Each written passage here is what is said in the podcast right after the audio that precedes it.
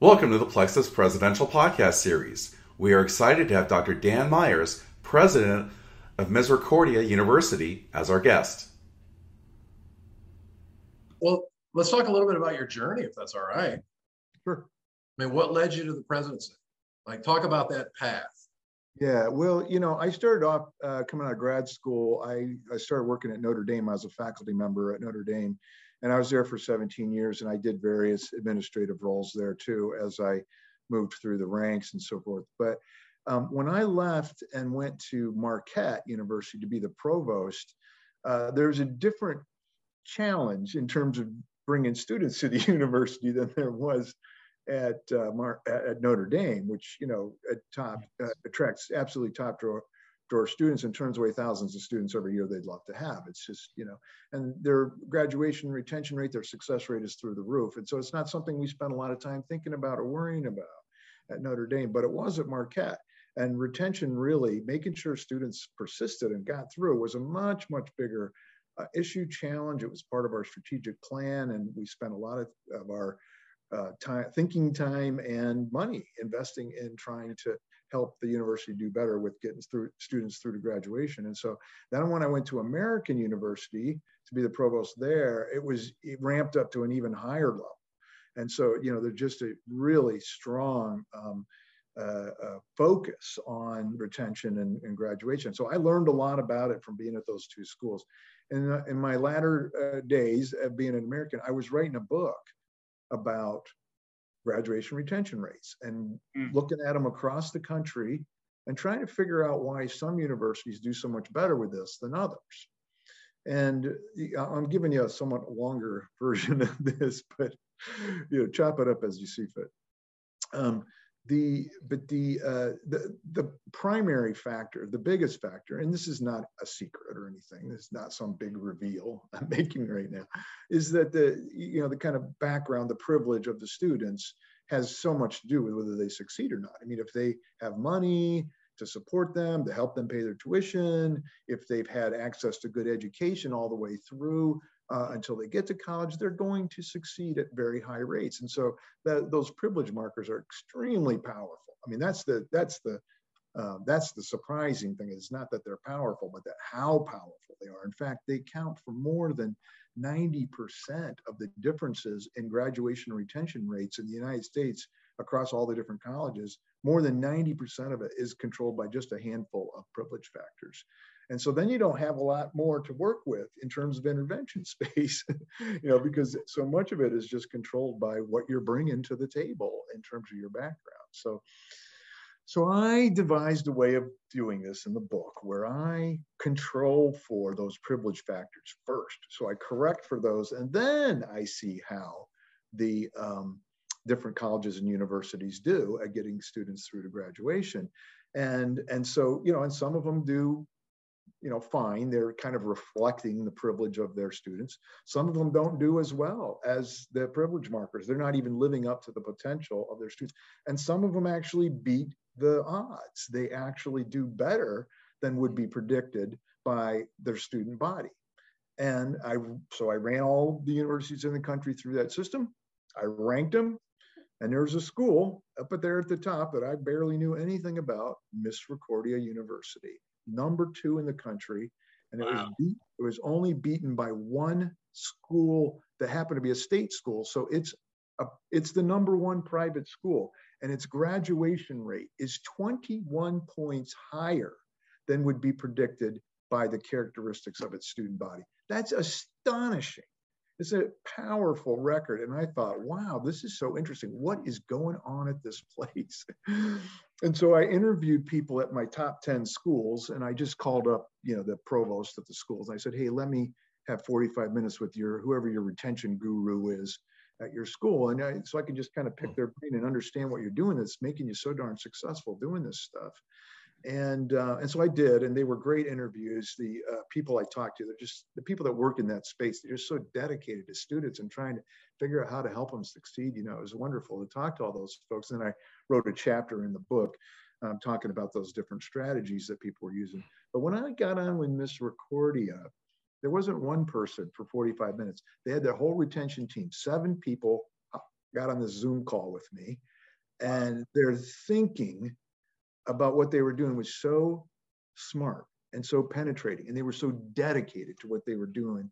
And I, I was just blown away by them. And they stayed on for an hour and a half, not 45 minutes. Uh, you know, they doubled, gave me double the time, times seven people. I mean, you know, it was amazing. I was like, wow, these people really care. And I got off the Zoom call and I turned to my partner, Kristen, and I said, these are the kind of people I want to work with right here. These people, they care, they know what they're doing. They're, you know, they're really thinking about this and doing it the right way. And the, and the and I looked around, the presidency was open. so I said, somebody is speaking to me. And yeah. it, it was also funny because I didn't even know where it was, honestly. And I was driving from DC up to visit my parents in Syracuse. And I'm driving up 81. And there's a sign I pass. About, I'm about halfway there. And I pass the sign says, exit here for Misericordia University. and I thought, wow, you know, the, the, the, universe is coming together here. So I got in the search and, you know, it was a match made in heaven. It's been a wonderful place for me to be here. So that's a long t- story, but yeah. And that's a tough market too in Pennsylvania. It is. That's a tough market. So I, I got to ask. So yeah, your your retention rates, you know, whether it be fall to fall or first year to sophomore, those are the some of the highest marks I've seen. They are high, and especially for who the student body is. These are not privileged kids.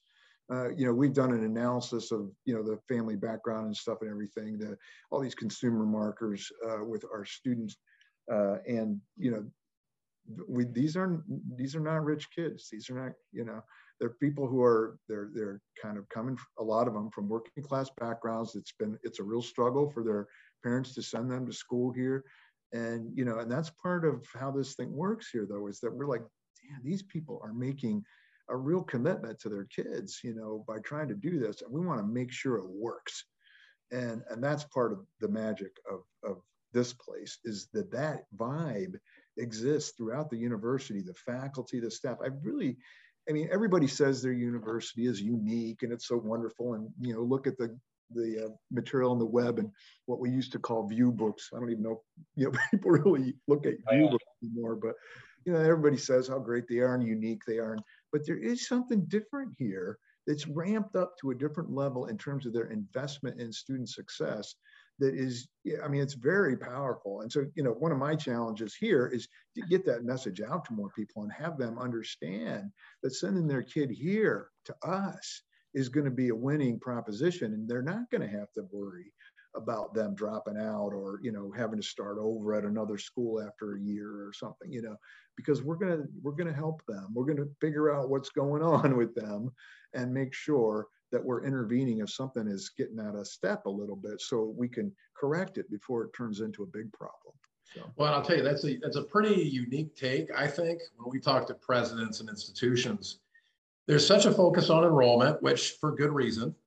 Sure. But, you know, I, I think it's safe to say that sometimes enrollment and the focus on enrollment has really been at a level here compared to, well, once we get the student in, let's make sure we keep the student and see them graduate.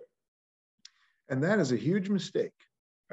Anybody who uh, thinks like that is is missing the boat because you know, and that's one of the things I say in my book. I'm like, you know, retention is about enrollment.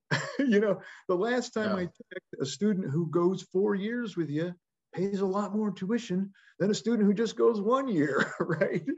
And so it, it is very, very important um, for the for the in the self-interest of the institution as well but certainly of course it is for the student.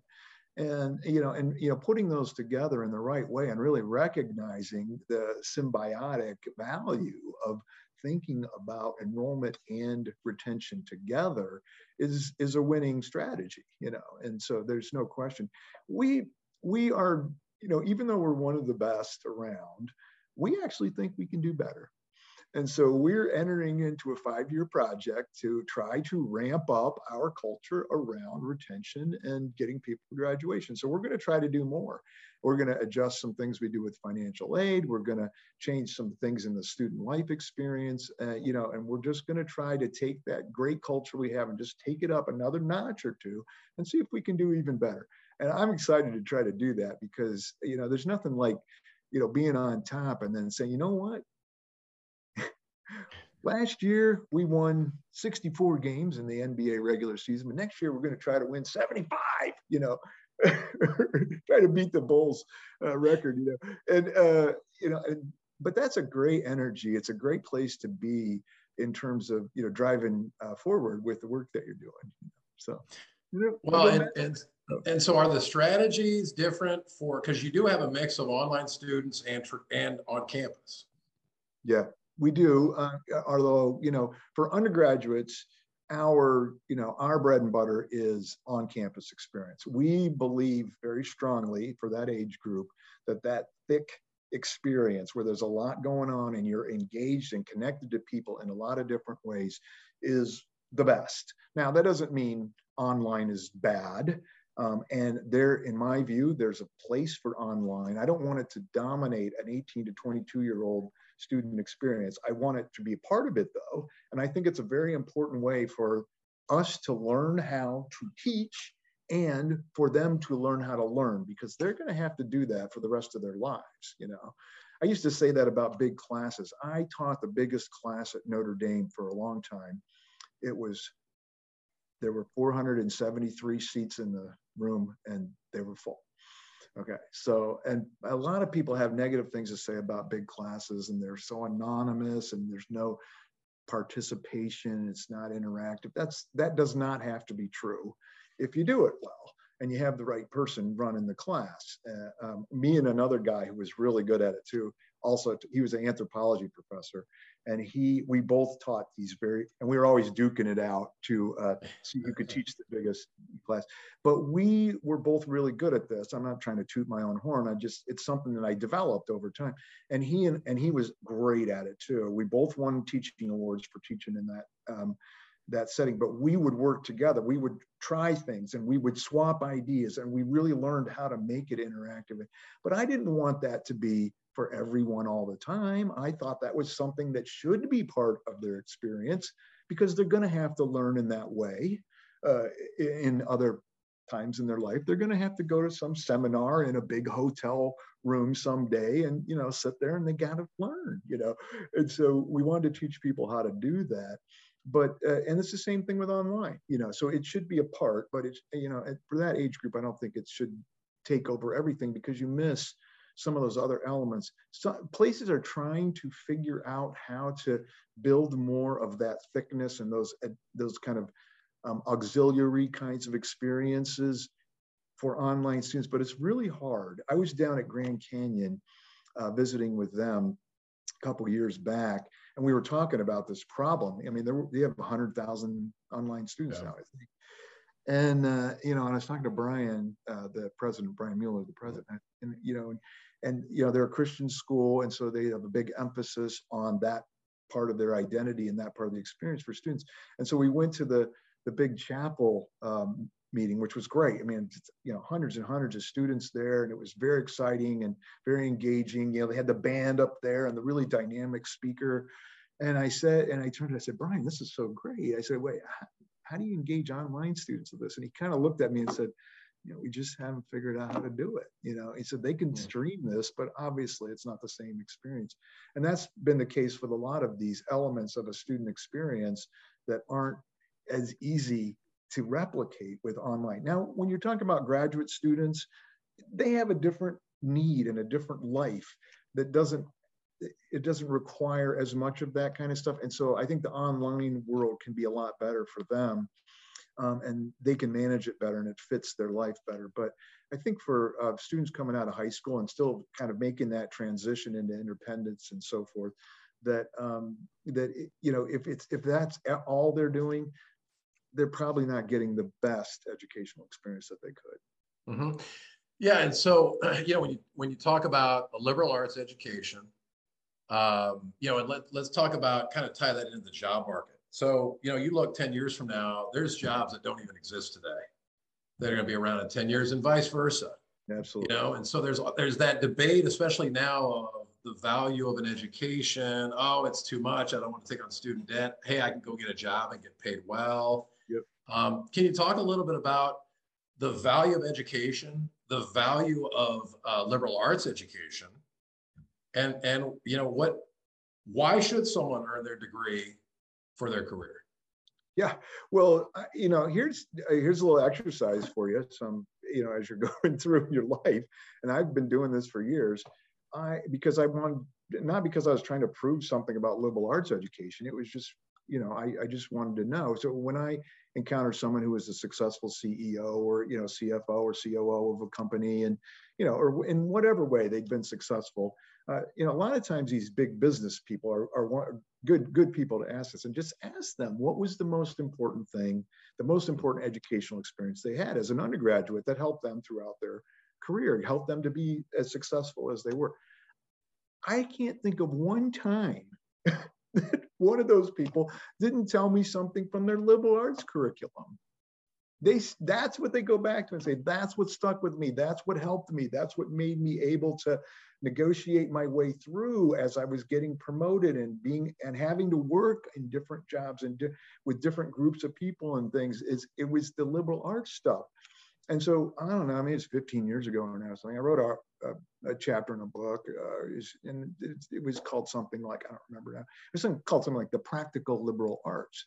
And i was trying to make the case that as you move, you know, not me, you know, people get too focused on preparation for that first job, but we're mm-hmm. trying to mm-hmm. prepare people for life here. And so, you know, the things that you get from the liberal arts uh, part of your curriculum, critical thinking, the ability to write, the ability to speak to a group of people in an effective way, to organize your thoughts, to read complex material and distill the important stuff out of it, the ability to sort out the signal from all the noise that's around us right now, you know, the, the immense amount of data that's coming at us.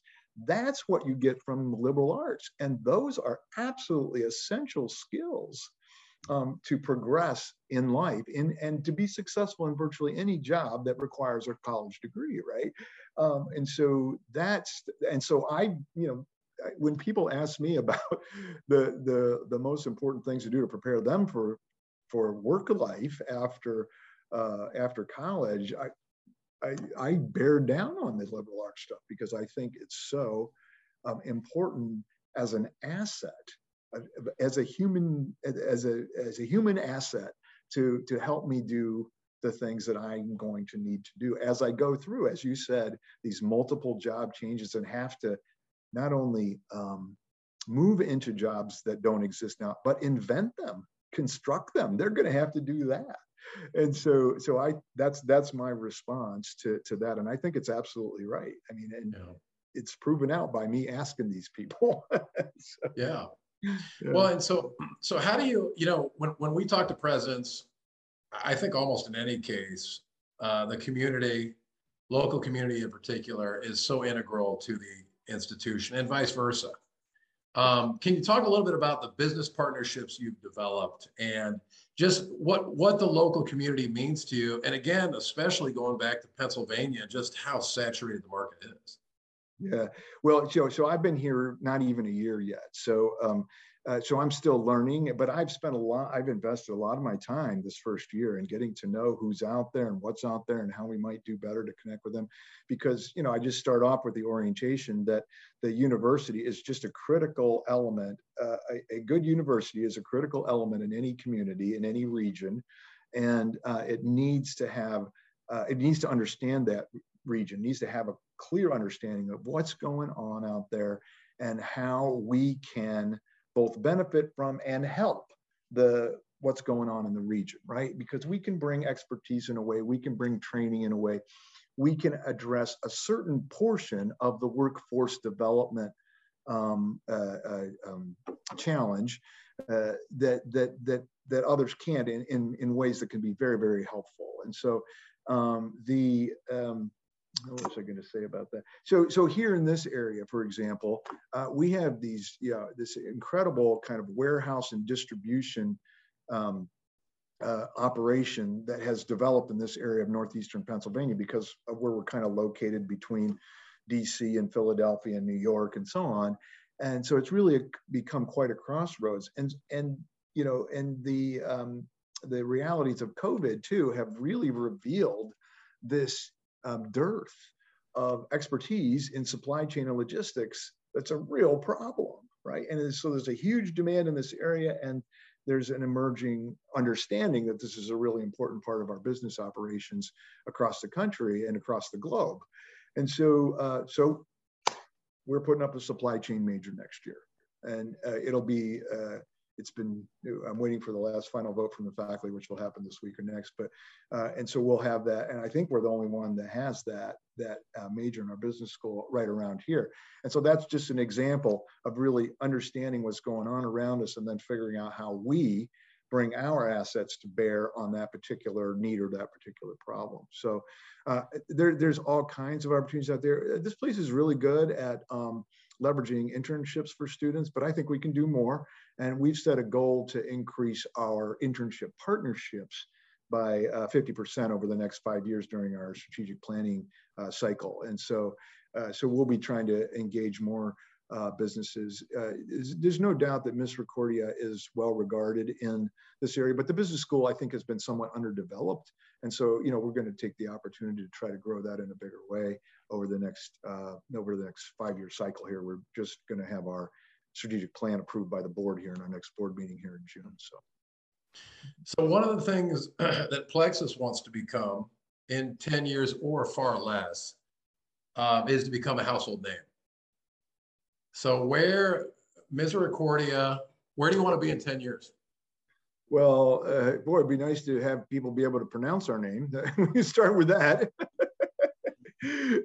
it, it, it's funny you said that because I, I have been. We were just. I was just talking with my um, my chief chief of staff this morning about taglines and things for the for our university branding. You know, and it you know it's challenging for us because that Misericordia name is a mouthful, and people look at it, they don't know how to say it. I'm so pleased that you're saying it correctly, uh, Brad. but. Uh, but yeah, you know, we, I think we have the potential and we have a need because, as you know, the high school population is dropping in the US, but it is dropping in this area of the country at twice the rate it's dropping elsewhere, right? So it's, it's, it's really challenging environment. There's a lot of schools around here. There's 93 private uh, colleges and universities in Pennsylvania. I mean, it's really, you talk about a crowded market. Right. Um, so, so it's tough. Um, but um, I think uh, there's so, so we're going to try to reach out further geographically. That's one of our that's one of our aims, and we've tried to put some strategies in and work with some consultants to help us do that.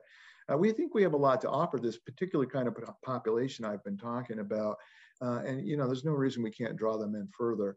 There are some um, high school populations that are growing, though. Hispanic students obviously is one, and we're a Catholic school. There's a cultural affinity there. We're going to try to work on that. Um, so, uh, and we believe that we have the muscle to really help those students succeed. We, we feel we've demonstrated that. And so it's a really good place for um, students to land, first gen students and things like that, because we have developed these systems that help keep them online and get them through to graduation in a really uh, great way. So, um, so, so I think that's uh, some of it. I, I do think uh, I mentioned the business school. This is a big uh, focus of my um, activity in the next few years because I think we can do a lot more and do a lot better uh, with our business school. And it's just, you know, every institution has a history of how things developed. And so I'm not criticizing or blaming anyone. It's just the way things uh, developed here. Um, and so we're going to try to do some things with that. Uh, that'll be that'll I think will be very exciting. Um, uh, and so uh, so I what I would expect us to look like in in 10 years, I think with somewhat bigger than we are now, not huge. We love this um, this really intimate vibe that we have. And students who are looking for that kind of thing, this is a great place to find it. And I don't have anything against big schools, by the way. I went to Ohio State as an undergraduate. I went to Wisconsin for my PhD. Those are gigantic schools. My daughter, my son went to Indiana. My daughter went to Ohio State. They loved it. They had a great experience. Um, there's there's wonderful things uh, to get from those kinds of schools, no question about it. But there's also really great things to get from schools like ours and uh, and I think that um, uh, so we you know we, we want to grow some, but I, I don't think we're we're looking to become some behemoth either. Where we want to maintain this this intimacy that allows us to have such direct um, contact, intervention, insight into our students. Um, President Myers, uh, first of all, loved your level of energy. It's really contagious. Um, I'm, I'm, I'm definitely, and also you, you made a basketball reference to Go Warriors. Uh, we're in the Bay Area, so we're, we're a little biased here, but. that's right. Um, that's right. I, yeah. I, I, being a Chicago Bulls fan, I was suffering when they were, we were, they looked like they were that, was that was a tough season for me. So oh, yeah. yeah. Oh yeah, and they're turning it around though. So it, it, it, was a better season this this year for Chicago. Yeah, yeah, yeah. Um, talk to us. I mean, it's interesting because when you look at the history of universities, a lot of them started like through land grant and in the late 1800s and what have you. Why 1924? Give us a little history and a background of your school and why was it in the 20s? What brought it? What is the history behind the campus? Would, that, that would be really helpful to our listeners. Uh, well, I, I, think the you know, there's, there's, sort of different versions of, of the history and what the university was founded for. And some people say it was founded to educate the daughters of coal miners, um, mm-hmm. which seems to maybe not be entirely true, at least. um, uh, certainly, a lot of coal miners' daughters did attend here. That's absolutely true. In fact, the board of the chair of our board of trustees right now, she is literally one of these people. she, yeah. was a she is a coal miner's daughter, and uh, you know, and it really uh, changed her life. Now, you know, but I think it was, you know, I think there was just a empty, there was a vacuum in this area in terms of higher education for women. I mean, I really think that's what it was. And these uh, nuns, the Sisters of Mercy, really set out to try to address that uh, need. And it wasn't specifically for coal miners' daughters; it was for you know women in general. Um, this universe, and it, it it struggled in the early years, as many schools did. It was also it was the target of some really nasty um, um, activity from the Klan and so forth. There was a cross burning, a huge one um, out behind the campus, threatening. At, at the time, the Klan was very anti-Catholic, and so that was part of it.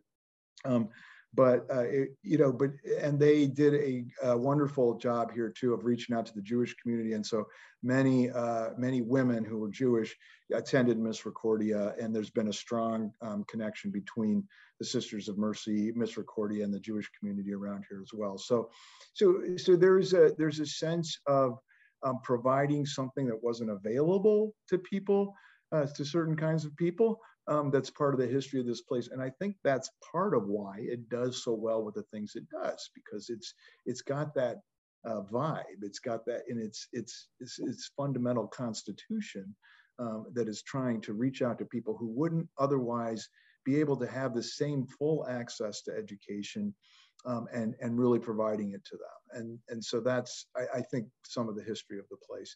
It became co-ed um, in the early 70s sometime, and it, it it didn't. There wasn't a moment when you could just say, "Bam!" It was co-ed because they started letting uh, men take a class or two in the graduate programs or something first, and then it kind of drifted in, and eventually they started. Um, admitting men as regular undergraduate students. So, but it was in the early 70s, and a lot of Catholic schools became co-ed in that general time frame. Um, so it's it's nothing unusual, but for a long time they were kind of seen as the sister school to King's College, which is in Wilkes-Barre here, and so that's where the men went. Catholic school. Uh, it's the uh, um, the Order of the Holy Cross, the same group that runs Notre Dame, is, runs King's College, and uh, and the Sisters of Mercy uh, school up here with the women. And so, and there are many, many of our alums who are it's a it's a couple where the man is from Kings and the woman is from uh, Misericordia here, and so that that relationship existed for quite some time. Uh, and you know, you you go back and you you talk to guys, you know, that are old enough to be around when it was just a women's school, and they say, yeah, we'd go up there and try to meet women. That was that's what we do. That's where we, would go to find uh, find girlfriends and find um, wives, you know, in the end. And uh, and the, and so there's a lot of that history uh, too in terms of the connection between those two schools. So there's a little bit of it. No, that's very helpful. And you're one of the few president who actually has not just a TikTok channel, but also a Wikipedia. Uh, which, yes, there's a Wikipedia entry too. Yes, yeah, so I, I, I did read your Wikipedia, and I do want to get back to TikTok, but I, I, I want to kind of stay with Wikipedia and it, it said there that your father was a Baptist minister, if I'm not mistaken. That's right. yes. And, and, and all your school, you've been at Notre Dame, Marquette, uh, always in Catholic school. So t- tell us a background of your history and, you know. Well, yeah, well, not only my dad is a Baptist minister, but my mom uh, became one in the later part of her life as well. Oh, and so I had two of them there. you know? So, but uh, yeah, that was a big part of my life growing up, no question about it. Church life was central to everything that we did. Um, and uh, but I went to, we didn't have any money though. Ministers don't make diddly squat. and uh, you know, we we it was tough growing up. We we essentially lived in poverty most of almost all of my growing up years, no question about it.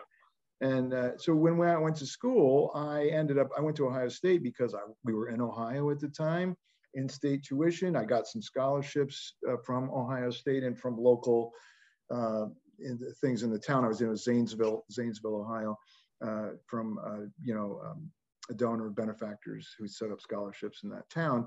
And so I was able to go to Ohio State for very little money, at least the first couple of years. And then I ended up working, you know, night security and doing all the things that you have to struggle through as a janitor in a typewriter factory. And I worked at a beer drive through and, you know, did all the things you have to do to survive and get through school. And so, you know, I'm, the, the story of students here at this school is familiar to me because I lived it. Um, but, uh, and then I went to, um, I worked at Ohio State for a few years, and then I went to Wisconsin for my PhD. But uh, when I came out, I mean, I you know I was just trying to get a job, and so and I got a few offers from various places, and but uh, Notre Dame ended up seeming like the best deal. Now I can be honest with you and say that I did not appreciate the religious and Catholic nature of Notre Dame when I went there. I thought it was like so many private schools in the United States that have they had a religious identity back in the day, uh, but it they drifted away from it years ago, and some of them have even explicitly uh, said that they're not um, they're not uh, religious or affiliated with a religious uh, denomination anymore. And I thought, you know, Notre Dame is probably like that too. Whatever, I'm going to go there and do my faculty business. And and I went there and I found out that wasn't true. and it, you know, I was adjusting a little because I wasn't Catholic and I was used, you know, wasn't used to all the different things that were part of that and that kind of student experience either because I'd been in state schools, you know, when I uh, had my education. Um, but I came to understand it and appreciate it over a couple of years, and I, I, I sort of learned how to leverage the students' Catholic identity to engage them in really important things that were uh, that were important for them to to think about as as part of their education, and, and it ended up being a really great place for me to be. Um, I was able to get a lot of research done there, and it was a great place to be a young faculty member. And I got promoted into all these different kinds of uh, administrative positions. And so it ended up being a really good place for me. Um, uh, Marquette, uh, was even better uh, in many ways. The Jesuit identity was something that really resonated with me uh, personally on a very, very deep level. And some of those, uh, the priests at Marquette are still some of my very, very best friends because they you know they just they just brought me into a new place of understanding about myself and what i wanted to do as an educator. Um, so it was wonderful. American isn't catholic so i was at one school wasn't catholic. People don't realize this but it's a methodist school. It's a methodist school. Um, and uh, so you know it still had uh, definitely had tones of uh, of a spirit uh, that was connected to, to religious training. Now, I think it's drifted away from that a lot over the years, but they still are a Methodist school, and there's our people from the Methodist denomination serve on the board of trustees and things. But it's not it's not quite as full a part of the student experience there as it was at Notre Dame or Marquette or something like that. But but when I went looking for a presidency, I actually went through this little exercise, looking at their mission, and trying to figure out, first of all, if that mission resonated with me and secondly, where they really live in it. Because everybody has a mission statement and they all, you know, sound wonderful and, you know, they're all about the students and the da da da. Yeah. But are they really doing it? And I, as soon as I saw at a place some sign that they weren't, I was, they went in my no column. I didn't bother with them anymore. And the ones that were left that really seemed to have something going on were almost all of them were Catholic schools. And so they've retained that connection to mission in a stronger way than most universities have. And that was really important to me. When I interviewed here, I was driving people crazy, I think, because I said, okay, you've got this mission statement. It sounds wonderful. You talk about it, your charisms, and it's just, you know, sounds great. Tell me how you experience that on the ground in your daily work at Misericordia. And I did that with other places too, but but their answers here were just great. People had something to say. They knew what the mission was, and they uh, could talk about how it was actually being lived uh, at, at this university. And so I, I just loved that. I thought, man, that is such a powerful resource to do the work that we are trying to do in higher education, to have that to draw on as you're trying to lead and try to motivate people and try to um, figure out what you're going to do and how you're going to do it. It's an amazing resource. And so here I am. no, that's fantastic. And when Misericordia was actually looking for a president, did they have non-Catholic presidents before you? Or were you the first? Um, yes, they have. They have. Yeah. And they started having lay presidents, oh, oh, a long time ago, back in the 70s, I think. Okay. And so it wasn't as uh, foreign i wasn't as foreign of a character to them as it would be at some places. I mean some places are still you know they, they still have not had a lay uh, president and some are many are just having their first one now. It's happening because the numbers of priests and sisters is, is getting so small that they they just can't find them anymore. Um, so there's a lot of turnover but that that's a that's a rough transition for a lot of places but that had happened here years ago and so that that wasn't a problem uh, for me coming in the door so with the, I, I, did not have this question, but you, you touched upon something very important, which is faith-based institutions. And obviously you hear about Liberty, right? As mm-hmm. being this, you know, mega, you know, faith-based institutions. There are smaller Baptist colleges, all various denominations. I mean, obviously we know the history of the Rockefellers and how they really support a lot of the Baptist institutions. And and and th- there are a lot of faith-based that they started classes of bible and and what have you and and and they're very to the book so when you actually analyze faith in an institution how do you define it i mean it, you said is it the, the embodiment of an action i mean how is that how do you go from dogma to actual you know practice and spirit of it Right. No, that's a great question. And, you know, and this, I'll just go back to my experience at Notre Dame as was one way to illustrate this. And so I'm a sociologist, which you mm-hmm. picked up from the Wikipedia entry, I guess. Yes. Uh, and uh, I'm sure it says it in there somewhere. Oh, yes. and so, you know, in, in, sociology is very much concerned with social issues and social problems and all the challenges that we face in our society and, our, and in, poli- and political uh, uh relationships and so on uh, you know, that's that's really what it's about. And at the beginning, you know, I was, you know, these kids at Notre Dame, they tend to be, uh, on the average, uh, quite affluent uh, students from suburban Catholic high schools. Okay, that's the, sort of the modal student at Notre Dame.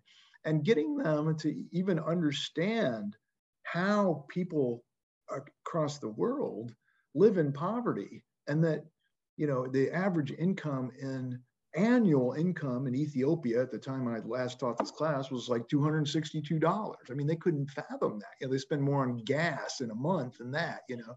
And I was really struggling with how to help them appreciate the reality of other people's lives right and uh, so and, but i i struck on it because i started to understand their faith journeys and and a lot there's a lot of stuff in catholicism about preferential option for the poor and how we catholic social thought and how we need to care about others and be concerned about these kinds of things and i was able to use that even if it was a superficial commitment but they had some kind of commitment through their faith through their catholic identity to social justice and to these kinds of difficult social issues.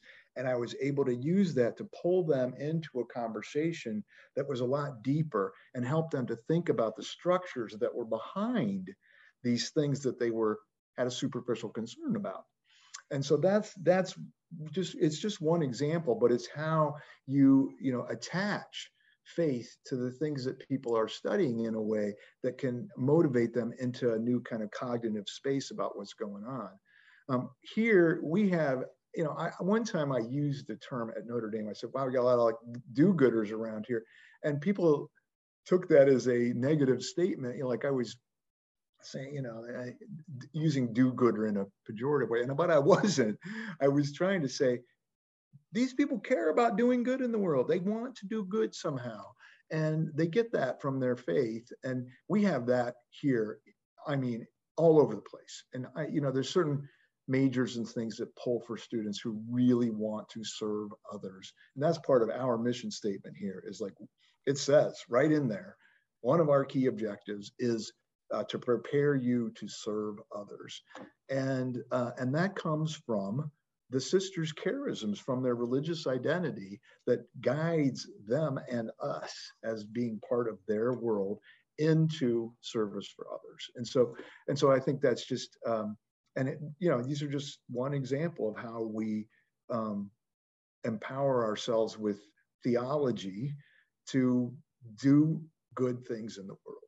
You know, however it is that you end up thinking about that. So, and, and it's um, what you're touching upon the, the embodiment of faith and and and not so much wearing it on your sleeve but wearing it in your action it's it's different from one campus to another sometimes differentiating that message for a parent takes a lot of effort that we're not this, this is how it impacts our students now you alluded to the enrollment cliff and, and what we call the second wave of enrollment cliff because we had one in the 70s, obviously, of the baby boom generation.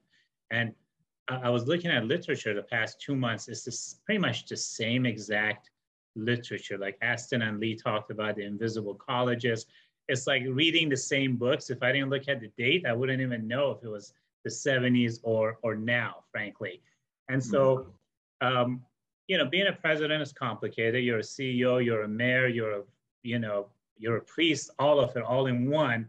And so, um, and, and a lot of politics, a lot of finesse goes dealing with the executive board and all of that stuff. So when you think about the next 10 years, because from starting 1925, we expect a dip all the way to 1931, and so what have you. Yeah.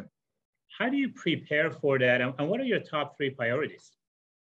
Well, uh, there's a lot to be said about that, and of course, you you probably. I mean, I listened to a few of your podcasts, and you know, people were talking about it. Of course, it's not. Yes.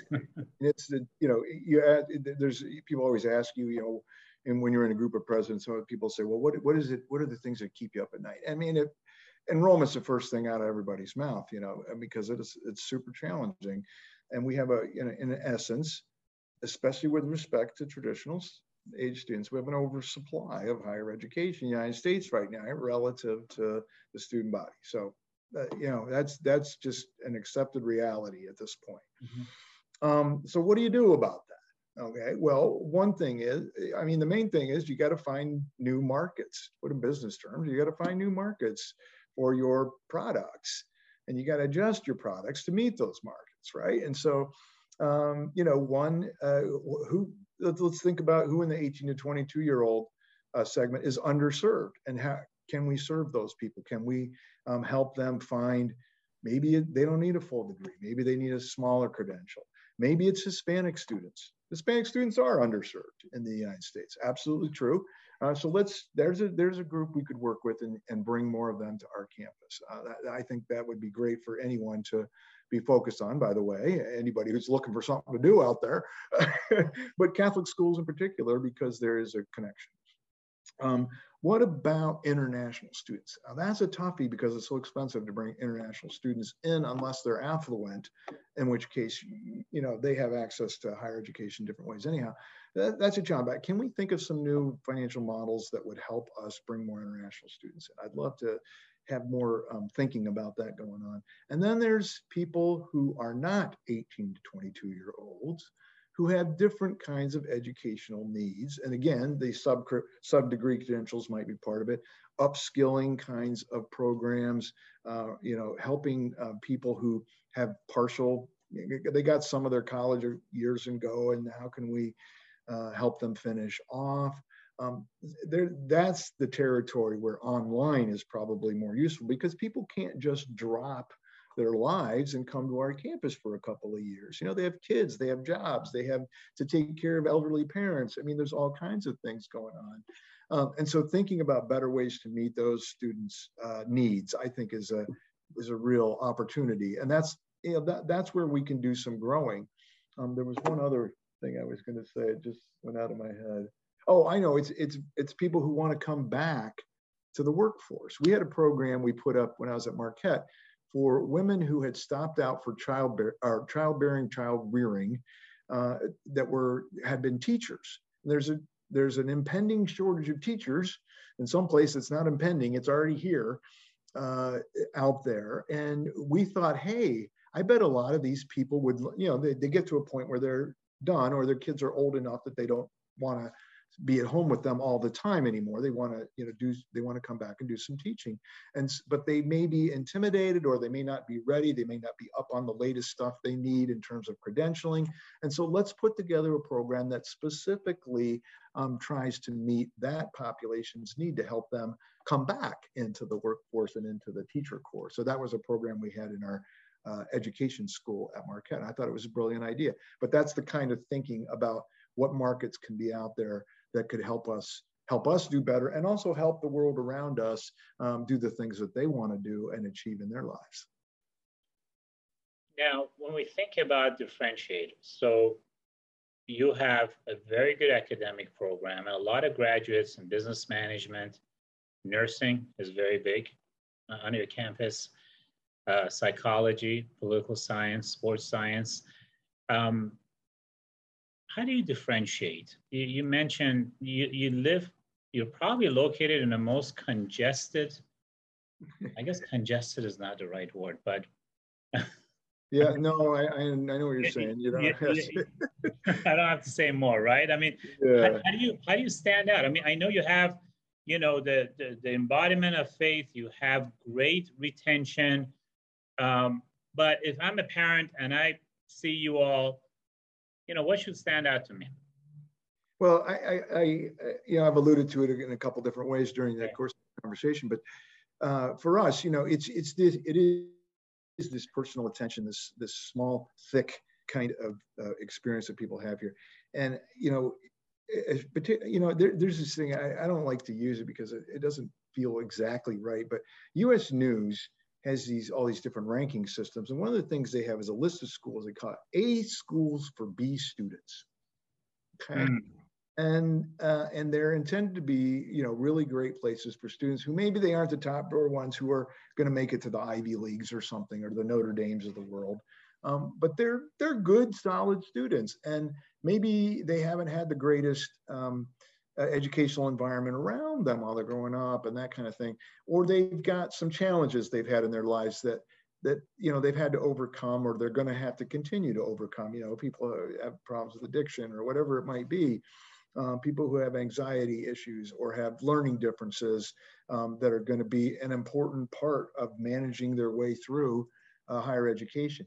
Those are the kind of students that this place does extremely well with and, and so if those are the kinds of things that are perhaps worrying you about your student being lost at an Ohio State and nobody noticing that they're having a real problem, um, then this is the kind of place where you can count on somebody noticing that this person needs some help with something, that they've run into an obstacle, they've tripped over something, and they need some help to get back on track and to guide them in ways that are going to make them be successful.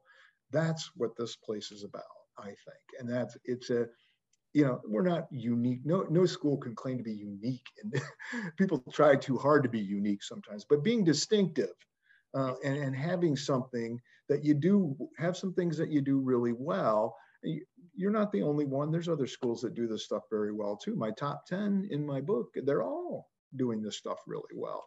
Um, but but but but we're one of them and uh, and I think that we've got a great claim that we do this better than many many places, and so it's a it's a real opportunity for uh, those kind of students, you know, or anybody who just wants to be in a thick, tightly woven uh, community. This uh, one thing I just can't get over here is that like the students love being here. they absolutely love it. And you know, I've been at other places where students really love it too, but it's a little bit higher even than a Notre Dame. Or, you know, they're just so dedicated to the place. And so I just need to get more people to realize that and and come here and uh, allow us to you know serve them in that way. I, and I think uh, you'll have a great time here. Uh, but uh, yeah, so, so so that's what I think is the primary distinctive nature of Misericordia, along with some other things. You know, the, the smallness and the, the religious identity and things like that are uh, important parts of what we do here. Um, the you, you always have to attend to your academic programs and things too. And you know you just right now students don't are, are less attracted to generic kinds of credentials. And so you want to make sure that you have some niche kinds of elements to that people can pursue. So there's a you know you, you have a biology major but it's got an environmental track in it that that people can emphasize and we've got social justice oriented things all over this university um, that are, are part of our marker as being a mercy school too. And that, that's another piece of, of distinctiveness. So if you want to be, you know, study entrepreneurship or, but you want it to be social entrepreneurship, or you want to study finance and investing, but you want to study socially responsive uh, investing uh, and become an expert there, you know, this is the kind of school that will um, help you develop that kind of angle on things. President Myers, it's been a pleasure. Thank you. Well, it's been a pleasure for me too. It's been a lot of fun. And I said in the email, well, let's try to have a little fun with it, you know. So. we sure did. Thank you so much. You, we appreciate it. If you bother looking at my crazy TikTok, you'll see that, yeah, it's all, about it's all. Oh, we're checking it out. Oh, please do share. I'm, I'm and, and uh, first of all, I love your energy.